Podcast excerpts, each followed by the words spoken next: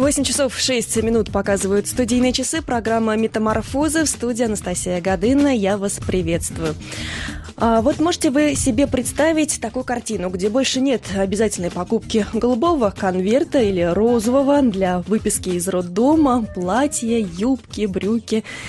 Либо как бороды, усы, короткие или длинные стрижки, совсем не признак идентификации пола. И, наконец, совсем забыто пресловутое разделение на «м» и «ж» в комнатах отдыха. Что это мир? Мир, который пугает и немного, не немного совсем, а очень сильно. К такому размышлению меня натолкнула новость из США. В США появился первый официально признанный не мужчина и не женщина. В паспорте пятидесятидвухлетнего Джейми Шупа в графе «Пол» проставлено «Они». Да, именно эта новость по-настоящему страшна, ведь футурологи сразу заговорили о модернизации общества. Речь не идет о уже хорошо известных сегодня случаях с людьми, которые меняют пол, потому что чувствуют, что изменения им необходимы. Есть те, кто внешне исполняет женские функции в обществе, выглядит соответственно, сохраняя половую принадлежность, мужскую, шимейл их называют, и есть еще такие бигендеры, которые чувствуют себя то мужчинами, то женщинами попеременно. И, наконец, гендерквиры. Это мужчины и женщины, которые отказываются себя соотносить вообще с каким-либо полом. Что-то среднее или между, или вне. Вот то самое наименование «они». Если биологи пока плохо себе представляют, как возможно изменить физиологию в этом случае, то прогнозисты будущего уже рисуют картины мира. И тут правомерен вопрос, а не конец ли это цивилизации? Как бы пафосно это ни звучало. Да, биологи действительно отмечают сегодня перемены в восприятии гендера, взаимоотношения полов и распределение ролей между мужчиной и женщиной происходят. Но мужчины и женщины не сольются в третий пол. Это противоречит самой идее эволюции, которая миллионы лет из бесполых и однополых существ создавала как раз разнополые. К тому же такой разброд в обществе уже существовал. Самый близкий для нас случился семьдесят лет назад, когда слава досталась мужчинам. Я имею в виду итоги э, Великой Отечественной войны, да, а сила перешла как раз к женщинам, потому что с фронта возвращались израненные либо физически, либо морально люди. И спа- спустя несколько поколений воспитывались в гендерной ситуации, когда сильнее были матери. Но это касалось России. Европа передивила, э, пережила другие катаклизмы, и теперь многие критикуют континент за послед- последствия этих изменений, называя термином «вырождение». И Америку, тут имеется в виду США, собира... собиравшую со всех концов света своих пилигримов, стало быть известную как хранительницу всевозможных идей и практик. Третий пол – норма или психологическое отклонение, или, что еще страшнее, пик эволюции. Это наша тема сегодня. Большой разговор впереди. Много спикеров сегодня будет. Психолог, футуролог, историк, модный эксперт. И если у кого-то из наших слушателей есть биологическое образование, и вы готовы высказаться, просим присоединиться к нашему разговору. Двести шестьдесят три двадцать три сорок три, телефон прямого эфира. Как и всех остальных, кому будет интересна эта тема и будет желание высказаться. Сейчас прервемся на рекламу, после чего ко мне присоединится мой гость. Реклама. восьмого декабря в ДК железнодорожников выступление народного артиста России Сергея Захарова с программой «Посвящение Муслиму Магомаеву. ноль плюс». Кипит работа по производству имиджевой и продающей рекламы, изготовлению поздравительного, музыкального и корпоративного видео. Не покладая рук и с особым рвением делаем рекламу для населения. Объединение «Госреклама». Телефон в Челябинске двести шестьдесят семь тринадцать пятьдесят четыре. Победители чемпионата Европы по фигурному катанию на коньках Юко Кавагути и Александр Смирнов. Для нас, фигуристов, чемпионат России, который пройдет в этом году в Челябинске, всегда долгожданное и зрелищное событие. Я приглашаю всех зрителей присоединиться к нашему спортивному празднику. С двадцатого по двадцать пятое декабря. Ледовая арена «Трактор». Чемпионат России по фигурному катанию на коньках. Билеты приобретайте на сайте кассы точка ру. И о погоде. Завтра ожидаются осадки в виде снега с дождем. На дорогах возможно гололедица. Многочисленные травмы, несовместимые с жизнью, в результате несоблюдения скоростного режима в сложных погодных условиях. Следите за прогнозом. Меняйте стиль вождения при смене погоды. Снижайте скорость, увеличивайте дистанцию. Компания «Прогноз безопасности» проводит с Российским союзом автостраховщиков при поддержке Госавтоинспекции эм вэ дэ России. Подробности на бездтп точка рф. Реклама на Вести эф эм. двести шестьдесят семь двенадцать двадцать шесть. Радиоканал «Студия один» зарегистрирован Федеральной службой по надзору в сфере связи, информационных технологий и массовых коммуникаций. Свидетельство регистрации СМИ номер эф эс семьдесят семь шестьсот пятнадцать шестьдесят восемь от тридцатого апреля две тысячи пятнадцатого года. Возрастное ограничение двенадцать плюс. Программа «Метаморфоза», Анастасия Годына. Мы продолжаем. Сегодня наша тема «Третий пол». Футурологи вовсю говорят о том, что идет такое некоторое слияние по поводу того, что мужчин и женщин на планете вовсе не станет, и появится вот такой новый третий пол под наименованием «Не он, не она, а именно они», что-то среднее. Но я хотела бы эту тему в другом ключе несколько продолжить. В эту субботу я была на научно-популярной лекции в Доме архитектора. Там выступали идеологи проекта «Антропогенез» Александр Соколов и Олег Фея. Лекция первого была относительно того, чего мог или не мог древний человек. Ну и вкратце перечислялись достижения, самые великие, дошедшие до нас. Но не суть важно, о чем говорили, потому что это мало имеет отношение к нашей сегодняшней теме. Имеет отношение вопрос, который я задала Александру Соколову. Спросила, когда и при каких условиях человек древний придумал, что нужно украшать женщину, делать какие-то украшения, на что... Как раз историк мне э, так возмущенно ответил, с чего вы взяли, что именно мужчина стал вдруг украшать женщину. У женщины у самой, сейчас даже скажу вам цифру, приблизительно сто тринадцать тысяч лет назад возникло такое желание себя самоидентифицировать, выделить вот в строю мужчин, что называется. По одной из версий просто принадлежность к племени, а по другой именно подчеркнуть свою женственность. Ко мне в студии присоединяется первый гость, врач-психотерапевт Александр Полищук. С ним начнем разговор как раз на эту тему. Ну, первый вопрос, прежде всего, конечно... Доброе утро, да? Прежде всего, касается причин.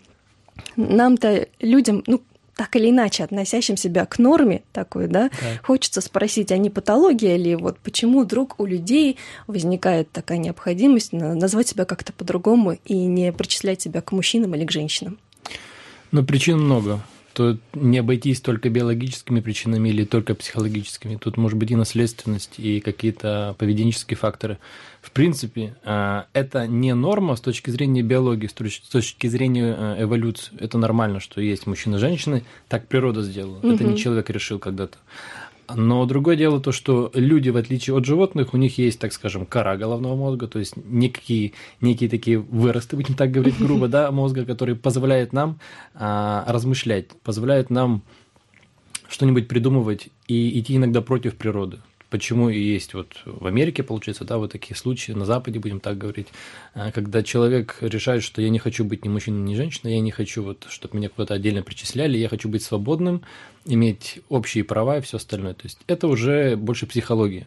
Угу. Но она чаще всего продиктована какими-то причинами. То есть здоровый человек, который счастлив, который полноценен, он не будет, как говорят сейчас молодежь, заморачиваться, да, он не будет думать о том, как бы мне вот сейчас вот еще больше прав получить. Он просто живет.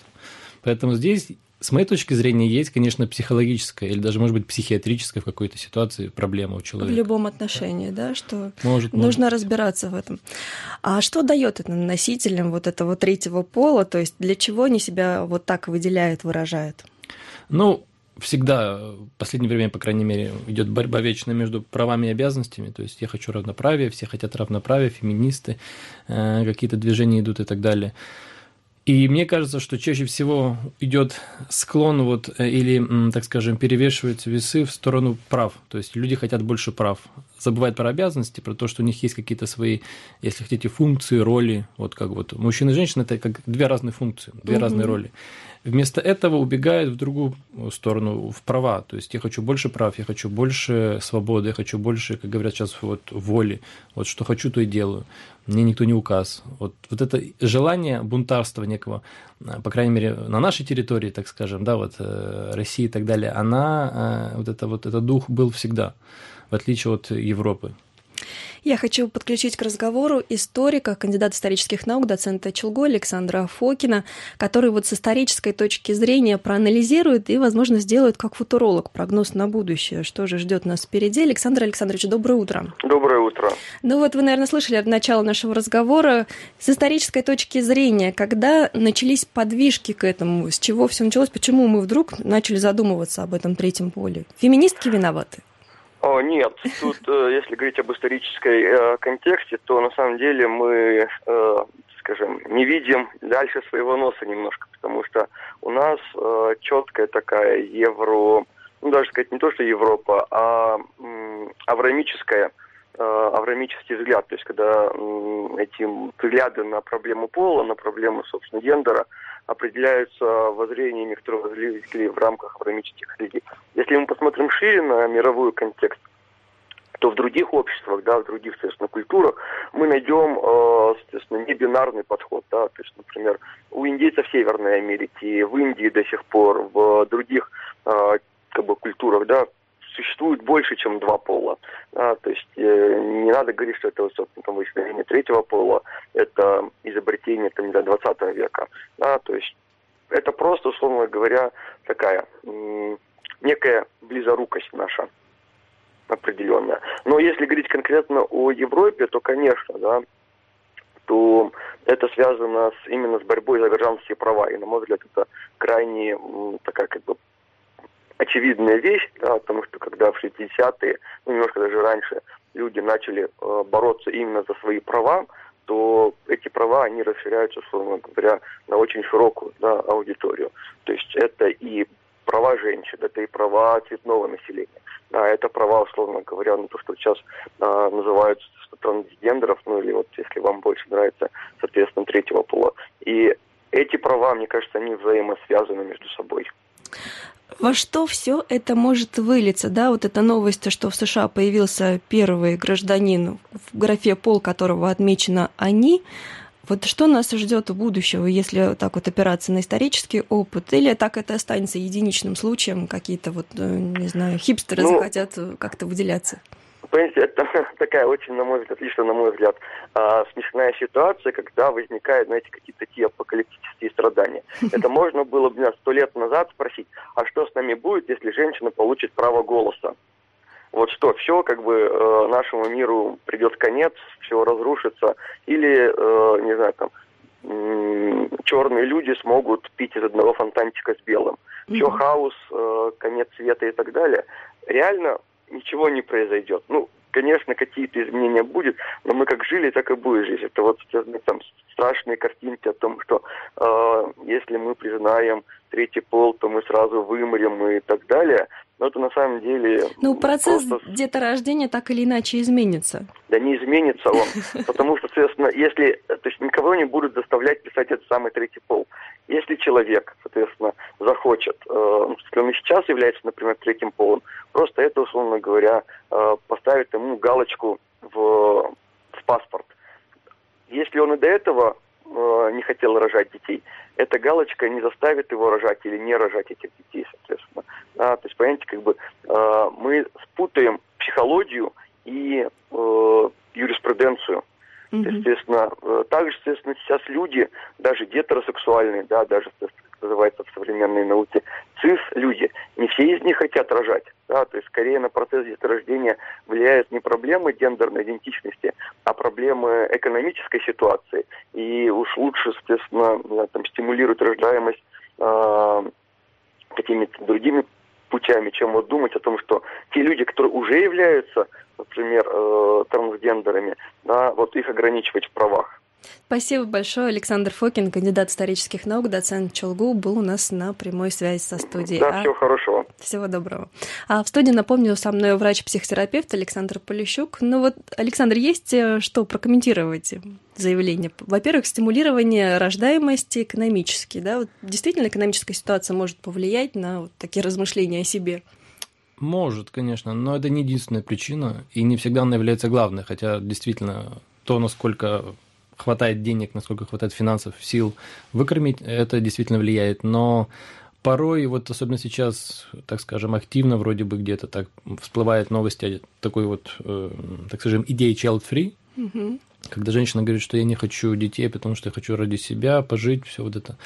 А это, допустим, ситуация может тянуться из детства, ну, то есть откуда-то из каких-то прошлых неприятных воспоминаний своего детства, то есть не впитал ребенок, в нашем случае вот девочка, да, получается, любви к материнству, то есть у нее не появилось вот это вот чувство, что я хочу детей, это приятная, так скажем, нож, это приятная функция, приятная роль. Тоже касается мужчин, я думаю, здесь можно обратиться как раз к тем словам, которые Александр Александрович Фокин упомянул, да, что равноправие. То есть у мужчин априори есть такая возможность, когда он может быть свободен от детей, тем не менее имея их в наличии, да? Где-то зачал, да. грубо говоря, да, и остался ребенок с матерью, а отец путешествует по миру, ну так условно. Да, да, поэтому любят, так скажем, в народе говорить, что мужчина полигамен, а женщина моногамна, хотя это ошибка. То есть биологически и мужчина, и женщина, они полигамны. Угу. Конечно, задача женщины найти, так скажем, того, кто будет помогать ей взращивать своих там детей. И поэтому, конечно, желательно найти одного, единственного, который будет максимально там крепкий, сильный. Но если она не может найти в одном человеке этого, она будет искать дальше. Поэтому, конечно, женщина психологически моногамна, будем так говорить, но биологически полигамна. А мужчина и психологически, чаще всего, биологически полигамен. И, конечно, полигамность, она отражается на свободе, то есть... Не понравилось или понравилось, пойду дальше искать, я свободен и так далее, и так далее. Mm-hmm. То есть разные, к сожалению, мы разные, это надо понимать, мужчины и женщины – это разные вещи. Но это не означает, что кто-то лучше, кто-то хуже, просто разные. Это вот как север-юг и что.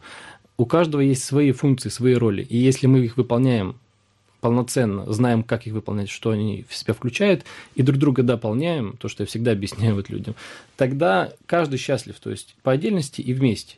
А когда мы начинаем смотреть, как я иногда говорю, в чужую тарелку, то есть, а что у него, а что у нее, а почему вот ей можно, а мне нельзя, начинаются вот эти вот м, такие вот варианты смены пола, э, графа в паспорте, м, какие-то вот смена пола идет вот биологическая и так далее, то есть попытка во всеуслышание показать, что я имею право быть свободным. Ты имеешь право быть свободным, но просто последствия будут определенные. Вы немножко предвосхитили мой да. вопрос относительно как раз изменений. Изменения больше стремятся к изменениям внутренним или внешним? Вот по смене пола это такие внутренние, нужно себя не только вот перестроить, что называется, физиологически, да? Да. но и внутри понять, осознать, что ты была женщиной, например, стал мужчиной, ну или наоборот. А здесь, может быть, наоборот, стремление к тому, чтобы внешне себя привнести, какой-то статус социальный приобрести. Конечно, да, что внешне я, обязательно. Я да, но все начинается изнутри, то есть, как говорят, проблемы в голове. Ну, то есть, если человек в голове что-то для себя не решил, или, наоборот, конкретно что-то решил, то это будет выражаться вовне. Кто-то идет в крайности, меняет пол, прямо вот идет на операционный стол и меняет пол. Кто-то остается так же, да, выглядит, в принципе, так же, как каким он и родился. Ну да, вот ну, это вот. Про то, что я читала, наименование я их даже не могу запомнить полностью. Шмейл, да, это ага. когда мужчина остается мужчиной, но внешне надевает да. там парик, красит глаза и так далее, да. И есть еще у нас, сейчас скажу, бигендеры, mm-hmm. они меняются, да. Сейчас скажу, тоже правильно сказать-то надо. Бигендеры – это те, кто чувствует себя...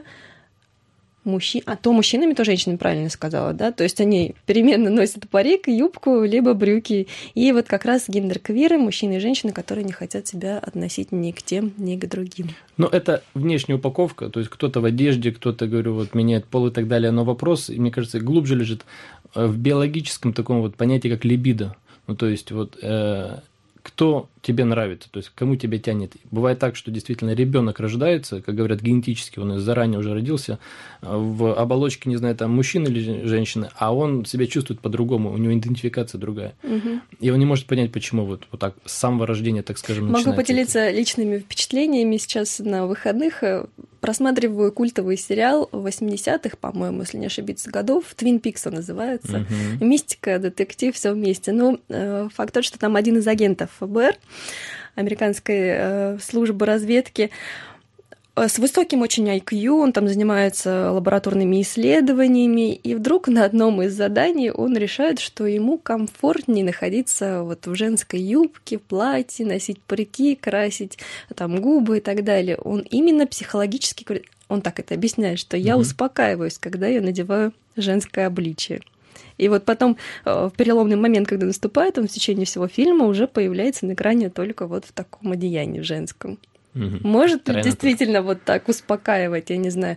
Понятно, что работа, ну вот так, если представим работу, нагнетающая, угу. и людям нужно как-то расслабляться. Кто-то находит расслабление да. в алкоголе, там, кто-то в других средствах, а вот человек находит вот в таком в обличии. Ну, конечно, это задумка сценариста, но если перенести это на реальную жизнь, представить себе такого человека, возможно, действительно, это вот процесс компенсации. То есть я там э, стрессую, у меня там эмоции какие-то, мне приходится сдерживаться. То есть он, ему приходится сдерживаться. То есть мужчина, особенно у нас есть, э, ну так скажем, какие-то такие табу. То есть мужчина не плачет, мужчина эмоции не выражает, терпеть, молчать, держаться. И, возможно, как вариант, что есть желание эмоции свои как-то выразить. А кто их выражает? Женщина чаще всего. И mm-hmm. есть возможность для себя или найти там себе, так скажем, подобных э, по интересам друзей и вот выражать эмоции таким образом. А что касается, вот тоже один из наиважнейших, мне кажется, вопросов деторождения. То есть мы можем уже себе представить, понятно, у нас технологии клонирования есть, там, ЭКО да. из пробирки. То есть есть уже и сценаристы поработали над тем, что мужчины якобы могут рожать, пока это, конечно, все только на киноэкране, но, возможно, у нас, как всегда, бывают впереди планеты все творческие люди. Они сначала об этом подумали, потом ученые подхватили и реализовали. Вот как вы считаете, способна ли мужская психика на себя принять вот эту функцию деторождения и переломить вообще ход истории, эволюции? Мне кажется, нет. Природа мудрее и умнее. То есть природа будет отсеивать тех, кто так хочет выделиться, будем так говорить, отщепенцев, своим простым, известным уже миллионами лет способом. Просто человек не продолжает свой род. Генетические поломки, он, как говорят, ну, проблемы там с деторождением, там, импотенцией и так далее, и mm-hmm. так далее. То есть человек имеет право быть другого пола, допустим, или какие-то свои, не знаю, идеи в голове держать, но если они мешают продолжать род, то он просто не сможет, он не захочет, не сможет. И вот по поводу ЭКО и так далее, буквально недавно слышал новость, в Израиле, значит, погиб, ну вот там на войне, в армии, то есть сын родителей, и они через суд первые, кто смогли, так скажем, доказали, что не имеют права а, взять генетический его материал, они как-то там каким-то образом его смогли сохранить, угу. и родить, так скажем, получается, сына себе, второго, что ли, то есть усыновить именно его. Причем от какой-то там третьей женщины, то есть вот они хотят себе, так скажем, ну, взамен, так будем говорить грубо, конечно, да, вот опять сына. Это первые случаи в истории юриспруденции в Израиле, что разрешили. Прецедент. Да, да, да. Вот пример того, как без э, таких биологических простых вот, двух составляющих, как мужчина и женщина, можно получить ребенка в пробирке, как говорят. Причем, будем так говорить, внука, но записать его себе как сына. Поэтому человек изгаляется как может, но природа не будет терпеть того, а что... А что касается воспитания, мы сегодня все прекрасно знаем, для того, чтобы получился психологически здоровый человек, вышел в люди, в общество, нужна мама да. и нужна папа. Вот эти две функции. Да. А если оба родителя будут, что называется, из категории «они»? Не помню, во Франции или где-то в Европе сейчас, ну, прям официально признано, что нету папа и мама, есть родитель номер один, родитель номер два. То есть нельзя говорить папа-мама, потому что он-она обидим, потому что вот нужно проявлять терпимость, нужно проявлять какое-то вот состояние такой вот, ну, толерантности, как говорят, да. Ну, а по функциям, именно по функциям, да, все равно должны исполняться такие более нежные функции, да, да ласки и так далее, и более агрессивные, что называется, мужские. Да, да, действительно важно э, давать ребенку на своих примерах показ, ну, показывать, понять, что значит, вот, э, так скажем, работать в команде, mm-hmm. что значит быть мамой женщины, что значит быть папой, и как это между собой совмещается, как один помогает, другой помогает, поддерживает. А когда это сейчас идет все в одни руки, то есть женщина на себе, допустим, тащит все, то ребенок, мальчик или девочка, видит это, и он впитывает как само собой разумеющееся. То есть, значит, так и надо жить дальше. Он будет себе дальше искать таких же вот отношений. Это и есть такое, да. Врач-психотерапевт у меня в гостях. Сейчас я почитаю новости, после чего продолжим. Новости. В эфире Вести ФМ Южный Урал, в студии Анастасия Годына. Здравствуйте. Новости к этому часу. Президент России Владимир Путин сегодня прибывает с визитом в Челябинскую область. Глава государства примет участие в официальной церемонии запуска производственной линии с использованием нанотехнологий на предприятии «Этерна». На базе «Этерна» должно состояться совещание по импортозамещению. Также президент пообщается с работниками предприятия.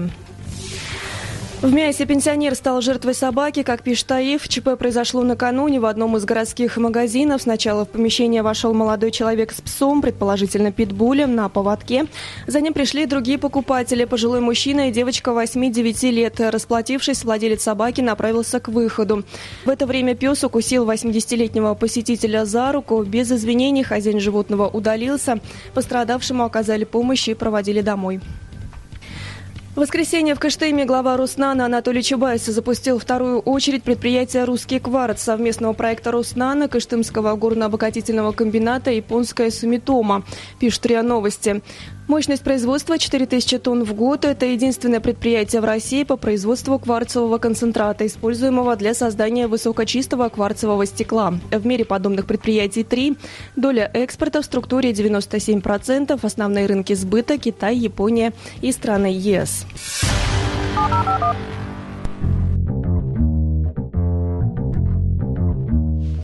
Программа «Метаморфоза». Анастасия Годына. Со мной в студии врач-психотерапевт Александр Полищук. И вот мы сейчас пока слушали новости, да, Александр вспомнил историю. Да, реальная история, да, из практики, без имен, просто вот ситуация какая может быть. А, то есть э, у матери есть две дочки, и одна из них, э, к сожалению, на данный момент, ей там за двадцать уже этой девочке, она э, верит, она считает, так скажем, она хочет, чтобы ее называли э, мужским именем. То есть она поменяла себе паспорт, она просит, чтобы ее называли совсем именем другим даже, то есть mm-hmm. не, даже не тем, который в паспорте. Она, может быть, даже, я не знаю, насколько это так, планирует даже, может быть, смену пола. Она протестует, то есть вот эта ситуация как протеста, она делает все, будем так говорить, назло, может быть, для того, чтобы еще раз показать, как важно, чтобы меня приняли такой, какая я есть. Вот я хочу вот так, значит, вот так. Угу. То есть какая-то обида, накопленная ранее, там действительно были ситуации в семье и так далее, у девочки, у ребенка настолько сильные, что идет противостояние не только маме, но и э, женщине как таковой. То есть мама является представительницей женского пола, поэтому я буду кем угодно, но только не женщиной. И это выражается во всем. И в том, что э, внешне выглядеть иначе, и звать по-другому. И даже э, планы по жизни никак не связаны вот с деторождением, там, встречать, встретить какого-то Причины мужчину. В чем все-таки? Причина в том, что, если говорить таким общим таким вот понятием, не э, приняли, не полюбили, не дали той заботы в детстве, которая требовалась. Потому что есть вторая девочка, вторая сестра, которая, в принципе, нормальная, но в том плане, что она э, свой пол принимает, она себя принимает, она живет как может, то есть вот там обучается, работает и так далее. Угу. То есть одной девочке, одной дочке не хватило, ну, то есть она попала, будем так говорить, в ситуацию, в момент, когда были какие-то... Кризис, психо... да? Да, кризис, угу. психотравматические какие-то ситуации, и она их так восприняла. И важно было в тот момент, наверное, матери объяснить, то есть помочь, подсказать, то есть показать, что я за тебя, все хорошо, мы справимся. А там была, скорее всего, ситуация, то есть ушла в себя мама, решала свои проблемы как могла, а дочка выкарабкивалась как могла. Вот к чему может привести проблемы, так скажем, вот между э, отцами и детьми. Сейчас еще посмотрим с другой стороны на эту проблему. Предлагаю разобраться с точки зрения моды. Не виновата ли она в том, что вообще у людей возникла эта идея унифи... унификации, да, пресловутый унисекс? Не виноват ли в этом? К нам присоединяется модельер Елена Олещенко. Елена, доброе утро. Доброе. Как вы считаете, вот унисекс не повлиял ли на то, что люди стали задумываться, что они не хотят принадлежать ни к женскому полу, ни к мужскому, а быть чем-то средним, унифицированным? Ох, сложный вопрос, но мне кажется, он, конечно, отчасти повлиял тем, что это стало более нормальным. В мире как-то вот эти устои, они более гибкими стали, наверное. Вот. Но с точки зрения, что он может физически влиять, конечно же, нет. А влияет на, просто на отношение к таким людям. Угу. Ну, а все-таки, может быть, что-то меняется в мозгу, когда ты начинаешь, ну, женщина начинает носить, например, мужскую mm-hmm. одежду, использовать мужские ароматы, там, кепки, я не знаю, ну, какие-то вот приметы, которые мы привыкли исторически считать признаками муж- мужчин. Я думаю, что нет, конечно же, не влияет, потому что можно, если копнуть в глубину, то феминистки появились сто лет назад, и мода на мужчин, на мужскую одежду появилась еще очень-очень давно, и были периоды в истории, когда была женщина цветком. То есть мы можем вспомнить, что до войны женщине нужно было быть очень мужской, и появились вот эти подкладные плечики, то после войны Диор нам, наоборот, диктовал женщину-цветок, образ нью-лук, и женщина была супер женственной, поэтому как бы, если бы это было бы невозвратно, то мы бы тогда, наоборот, бы сейчас все были уже мужчинами. А это просто, мне кажется, такие гибкие рамки стали. А вот что касается дня сегодняшнего, какие предпочтения у мужчин и у женщин? Я вот слышу, все больше перекос в сторону женского идет. Мужчины чаще надевают платья, юбки, колготы. Ну нет, почему? Сейчас как раз-таки опять возврат тенденции к широким плечам, опять вот эта вот мускулинность в женском, в женском обличии, вот это переход гендер, ну вот, вот эта трансгендерность, да, вот это движение из одного в другое, он сейчас очень актуален, потому что у нас тренд на девяностые, а в девяностые как раз-таки вот была такая же тенденция. Угу. Ну я думаю, что, вы знаете, мне кажется, это просто про открытость границ мы говорим сейчас, что они более стали, мы более стали лояльны, но не значит, что эти тренды могут влиять на физику человека. Спасибо большое. Модельер Елена Олещенко проснулась сегодня рано утром, чтобы принять участие в, нашей, в нашем разговоре. Спасибо. Спасибо. Ну и еще хотела добавить мнение историков моды. В прошлом одежда мужчин и женщин сильно зависела от их положения в обществе и социальных перемен. В двадцатые, двадцатого же века это был разгар борьбы женщин за свои права, о том, что Елена сейчас нам сказала, да, актуальными были мешковатые наряды с отсутствием акцента на грудь. В сороковые женская одежда мало отличалась от мужской, потому что все воевали и много работали. пятидесятые. Эпоха домохозяек. Произошел расцвет женственности. Про цветки Елена сейчас нам рассказывала, да? Мужской гардероб оставался более консервативным, немного видоизменяясь в военное и послевоенное время. Но чем больше человечество богатело, избавлялось от тяжелого физического труда для поддерживания жизни и признаков кастового общества, тем меньше в одежде оставалось утилитарного. Она стала средством самовыражения. Элементы мужского и женского гардероба начали смешиваться, а мужчины отрастили волосы, начали носить фенечки, рубашки, диско, женщины брючные костюмы и лоферы с оксфордами, изначально считавшиеся исключительно мужской обуви. Но, Александр, у меня важный вопрос. Елена угу. нам рассказывала очень так усиленно про широкие плечи. Вот здесь вот как раз же тоже, да, идет некая переменная, да, место множителей. Да, вот я как раз хотела добавить немножко в комментарии по поводу трендов и так далее. Не секрет, сейчас активно идет вот этот тренд, не знаю, как еще называть, да, вот поток желания э, скульптурировать себя, то есть вот, э, так скажем, культ тела, угу. то есть фитнес, вот эти бодибилдинги и так далее, то есть максимально в массу. Если раньше это было прерогатива мужчин чаще всего, то есть вот Шварценеггер, будем так говорить, да, вот как такой образ. Сейчас э, все больше и больше в социальных сетях и в принципе в интернете видно, как девушки именно есть направления какие-то, где они перекачиваются явно. Ну, то есть там видно, что кубики, там плечи и все остальное, не только одежда показывает эту широту, так скажем, плеч, но и само тело они стараются раскачать, увеличить. Именно по мужскому типу, то есть широкий верх, низкий. Ну, у меня сразу э, визуализация – это такие колонны, поддерживающие мир.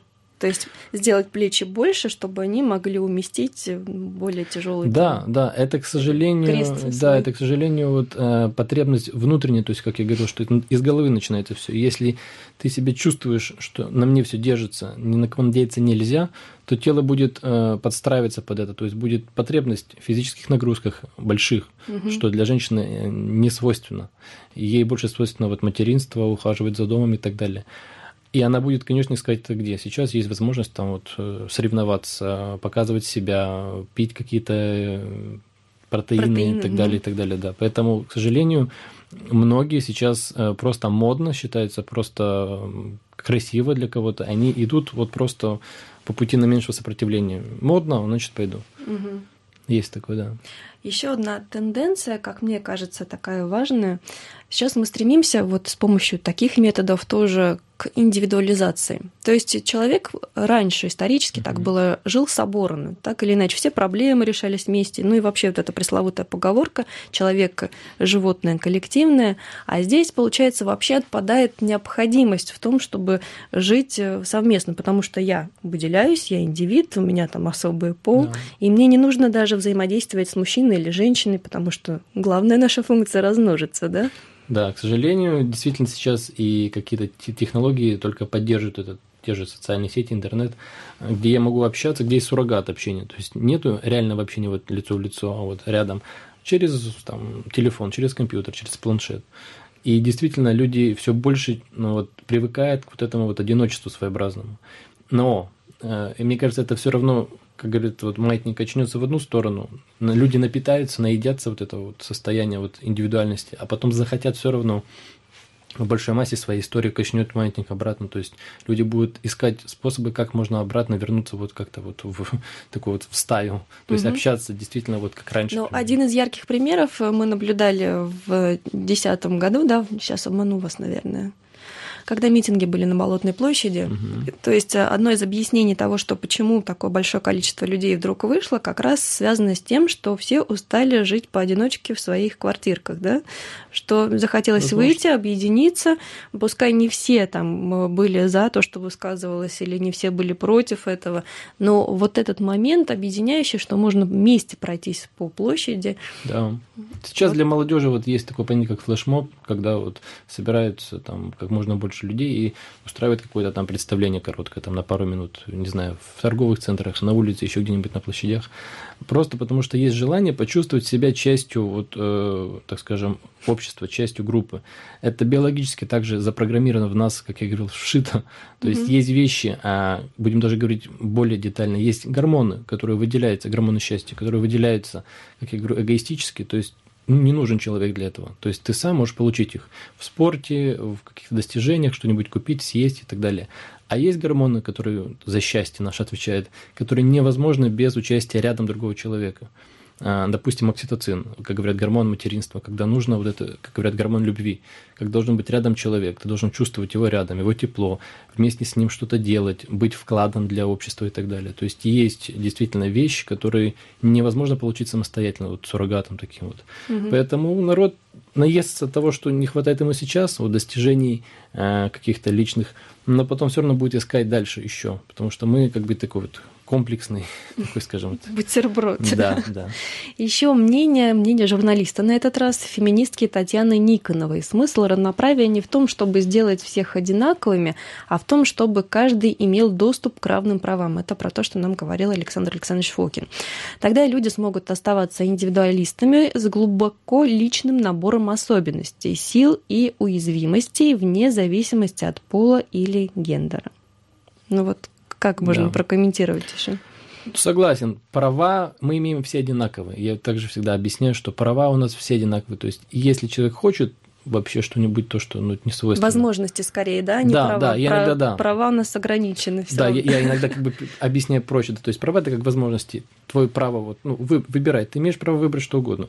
Можешь пойти сделать одно, другое, третье, но последствия будут. Где-то угу. это будет законом запрещено, и ты будешь иметь последствия, где-то ты просто там будешь страдать и так далее, и так далее. Но вот обязанности, я иногда объясняю иначе, это ваши роли, функции. То есть, то, что вы должны делать вот по природе, по своей там натуре и так далее. Это вот как раз индивидуальность вот здесь кроется. Не в правах, потому что права – это, так скажем, то, что у нас, нас объединяет, мы вот имеем это все одинаково. А вот обязанности, роли, функции, как угодно назвать для себя – это вот наша индивидуальность. Что я представляю из себя, вот моя, как говорят, самооценка, да, в психологии. Что я умею, что не умею, в чем я хорош, в чем я не очень хорош. Вот это важно в себе понять, найти и принять. То есть не бороться с собой, вот не пытаться себя вот куда-то направить, потому что надо, потому что все направляют туда, я только хочу туда же. Задача найти себя и принять себя таким, какой ты есть, потому что непринятие а, тела, непринятие своего пола, непринятие чего-то еще, это вот ведет вот к таким вещам, к третьему полу, с попытки себя вот как-то показать иначе, убежать в компенсацию какую-то и так далее. Поэтому принять себя. Передохнем несколько минут, чтобы у слушателей была возможность вот сейчас проанализировать ту информацию, которую вы им донесли. Прервемся на рекламу. Реклама. Памятная дата России. третьего декабря – День неизвестного солдата. В этот день, в тысяча девятьсот шестьдесят шестом году, в ознаменование двадцать пятой годовщины разгрома немецких войск под Москвой, прах неизвестного солдата перенесен из братской могилы на сорок первом километре Ленинградского шоссе и торжественно захоронен у Кремлевской стены. восьмого мая тысяча девятьсот шестьдесят седьмого года зажжен вечный огонь. Правительство Челябинской области и ГТРК «Южный Урал» представляют «Формулу производства». Предложи проект развития в промышленности и получи инвестиции до ста миллионов рублей. История успеха на канале «Россия-двадцать четыре». Пап, снег! Погода портится. Почему мы так медленно едем? Чтоб не попасть в аварию. В кино опоздаем. Выберем другое. Не хочу другое. Если с нами что-то случится, маме придется выбирать другого папу и сына. Пап, давай помедленнее. Вас не заменить. Меняйте стиль вождения при смене погоды. Компания «Прогноз безопасности» проводит с Российским союзом автостраховщиков при поддержке Госавтоинспекции МВД России. Подробности на без дэ тэ пэ точка эр эф. Реклама на Вести эф эм. двести шестьдесят семь двенадцать двадцать шесть. Радиоканал «Студия один» зарегистрирован Федеральной службой по надзору в сфере связи, информационных технологий и массовых коммуникаций. Свидетельство регистрации СМИ номер эф эс семьдесят семь шестьсот пятнадцать шестьдесят восемь от тридцатого апреля две тысячи пятнадцатого года. Возрастное ограничение двенадцать плюс.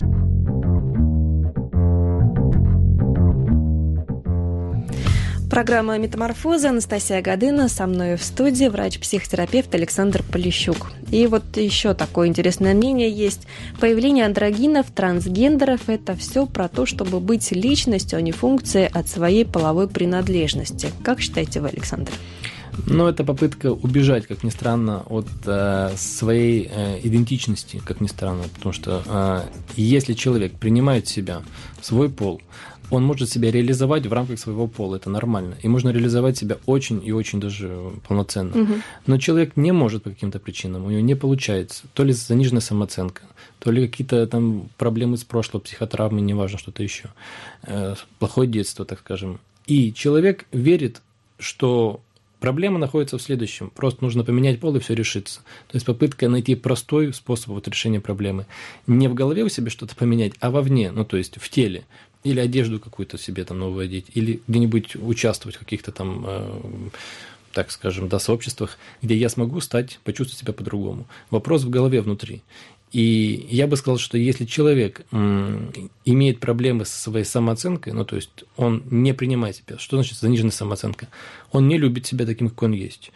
Он считает, что во мне что-то не так, что меня недооценивают. Он ориентируется на оценку извне, не сам себя оценивает по каким-то поступкам, а как меня оценят извне. Но вот здесь вот замечают исследователи напротив, что таким образом человек проявляет свою сущность себя, да, то есть он отказывается от того, чтобы быть просто матерью, если это женщина, да, создание быта, там, тепла и так далее, либо, если это мужчина, зарабатывание денег.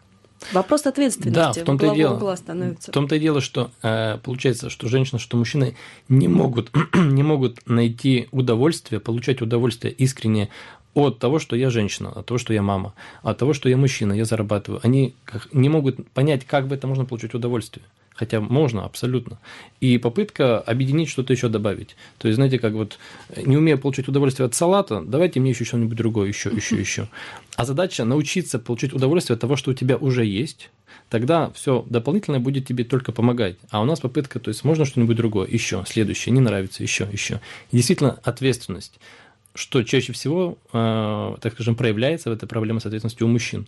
И я иногда говорю, что ну, так попытаюсь вкратце объяснить, что если у женщины проблемы с самооценкой, она заниженная, то она всегда себе притянет, найдет мужчину с низким уровнем ответственности. То есть, если она себя не любит, она комплексует, угу. Она считает, что я какая-то не, не такая, мне нужно быть лучшей мамой, мне нужно больше стараться, или наоборот. Она убегает в работу, она вот бизнес-вумен тоже от низкой самооценки, потому что боится, что без работы я никто. Ну, то есть, если я не зарабатываю, значит, меня будут, ну, но если необходимость любить. Есть внешняя, экономическая, что нужно содержать семью. Есть. А почему она есть? Потому что рядом нету мужчины, который любит и получает удовольствие от своего проявления мужского. То есть у него нету ответственности. Вот она с низкой самооценкой нашла себе мужчину с низким уровнем ответственности. А мужчина с низким уровнем ответственности – это тот, который, как говорят, тут картинка лежит на диванчике, попивает, там, не знаю, бутылочку, и вот ничего не хочет, никуда не стремится, минимум какой-то получает, и все нормально. Женщина все сделает. То есть женщина бежит на работу и работает за двоих по причине низкой самооценки.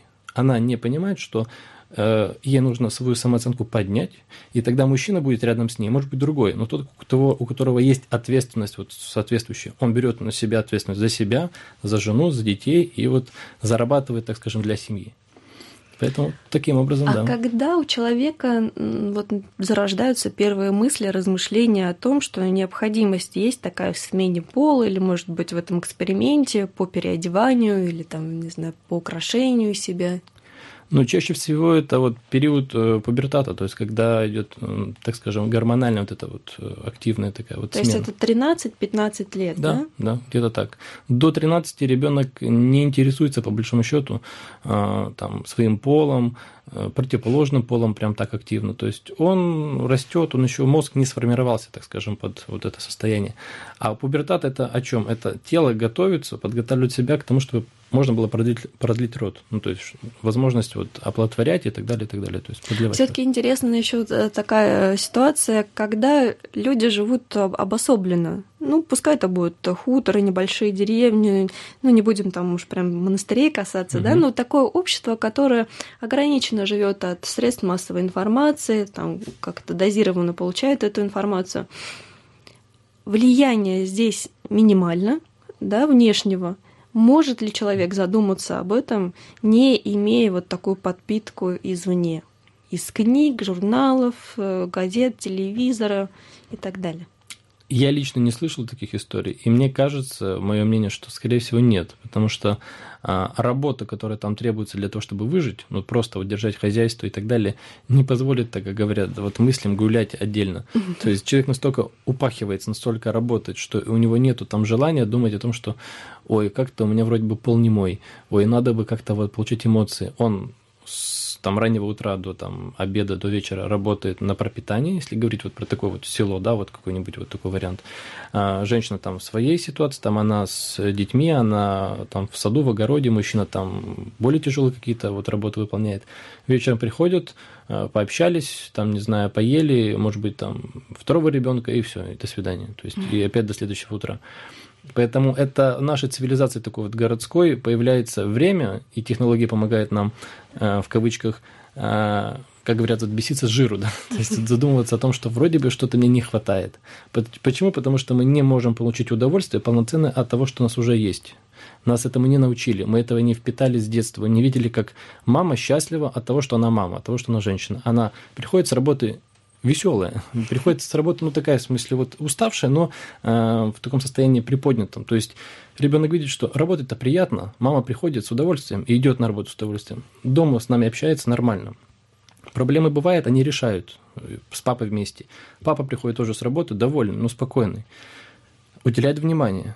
Он заботится о маме, он ее обнимает, там, да, вот при детях как-то вот может поцеловать все, то есть он ее там как-то вот обнимет, пожалеет, она ему там стол накроет и так далее. Дети это впитывают, как само собой разумеющееся, у них нету другого варианта, как это просто повторять.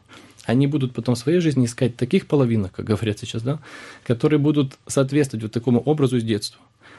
А у нас проблема в том, что чаще всего выходят из семей неполноценных, неполных, где или отца не было, или он пил, или еще что-то происходило, и мама все на себе тащила. При этом уставала, приходила никакая, времени уделить детям нету, и желаний, и сил. Дети сами как-то вот вырастали, а потом повторяют абсолютно то, что видели. Они, если эта девочка, найдет себе мужчину, который будет с низким уровнем ответственности, который будет таким же, как папа, грубо говоря. То есть тихо лежать где-нибудь вот, и не мешать. Возвращаясь к вопросу о замкнутости, хочу противопоставить вам такую историю. Видела по телевизору одна из программ на телеканале «Культура». Африканские племена уникальны своей генетикой. То есть действительно обособленное племя, да, живущее, вот как мы привыкли думать о них, своими устоями, ходят они в ну, чаще всего в повязках, но mm-hmm. уже сейчас, конечно, стремятся так больше к европейской культуре.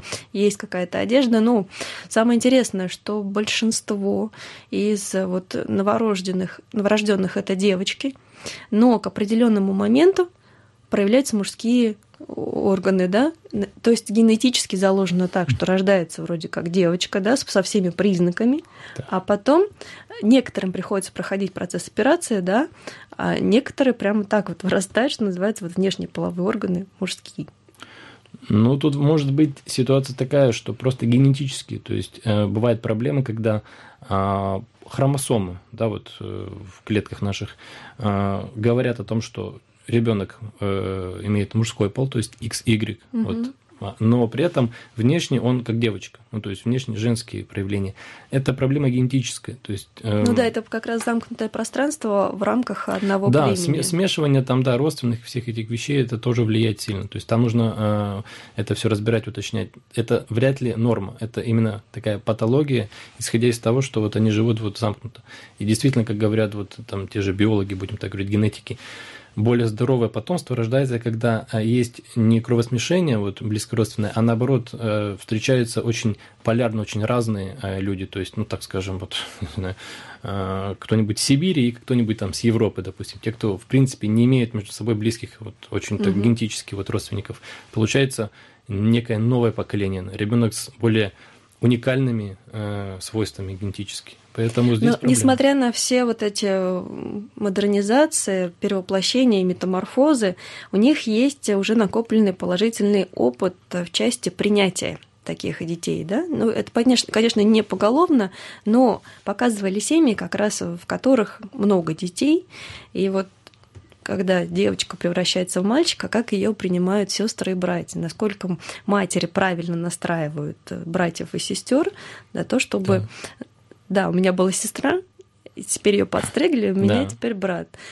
Теперь он со мной, если это маленький там, мальчик или девочка, играет со мной в футбол, например, да, уже отложили куклы. Вот это же тоже интересная история. И нам, наверное, главное тоже толерантно отнестись ко всем этим проявлениям. Даже пускай, если человек просто наиграется, а потом придет вот в эту норму, абсолютно к которой верно. Мы привыкли. Да, абсолютно верно, потому что детям это позволяет делать, что они еще не... подошли к пубертату, вот, к переходному возрасту, и им э, легко принять. Они вот видят одного, другого, иногда говорят, вот есть имена э, женские, они очень похожи на мужские, то есть там как-то вот в сокращенном варианте. И ребенок искренне верит, что он видит девочку, а говорят, что его зовут, там, не знаю, там, ну, как вкратце, Вася, то есть Василина, допустим, вот так вот родители обронили фразу, и он считает, что это мальчик, хотя внешне видит, что девочка, он не понимает пока, ему легко принять. А вот взрослым порой тяжело принять тот факт, что ребенок оказался там гомосексуалистом, вот взрослый уже, то есть он приходит и говорит: «Твоя мама, извини, вот так». И вот здесь как раз вот и кроется вот истинное, вот так скажем, принятие и любовь. И если ты принимаешь своего ребенка, ты можешь, конечно, высказать свое там отношение к этому, но если ты его принимаешь, любишь, ты его примешь любым. А у нас получается расчленка, как говорят, то есть ты мне нравишься, но только когда ты вот мои условия выполняешь, вот когда ты вот будешь вот так вот так, тогда я тебя люблю, принимаю. Нет, все, не люблю. Так что людям, взрослым, нужно поучиться у детей, так скажем. Ну и отвечаем на, на самый главный вопрос сегодняшней программы. Третий пол – это все-таки эволюция, норма или отклонение от этой нормы? Ну, если выбирать из трех вариантов, то, скорее всего, последнее – это отклонение, причем психологическое, даже, а не эволюционное, биологическое и так далее. Опять же, потому что миллионы лет там, существования человеческого рода как такового, там, от обезьяны до наших дней, если брать эволюцию, вот, то показывает, что люди каждый раз уходили куда-нибудь вправо-влево, но всегда природа возвращала их в основное русло, где есть мужской и женский пол. То есть разделение труда, разделение обязанностей.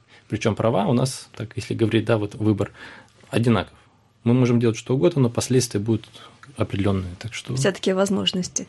Про права, наверное, больше говорят политические партии. Здесь можно такую аналогию проводить, когда вот люди, которые так стремятся обособиться, наверное, представители какой-то политической структуры, которая так или иначе несет новые постулаты в мир для того, чтобы как-то mm-hmm. изменить его возможность, вот, да, с точки зрения так. своего. Да? Спасибо большое. Врач-психотерапевт Александр Полищук был сегодня у нас в гостях. Было еще несколько спикеров. Я Анастасия Годына. Программа «Метаморфозы» в пятницу с Андреем Мухамадиевым.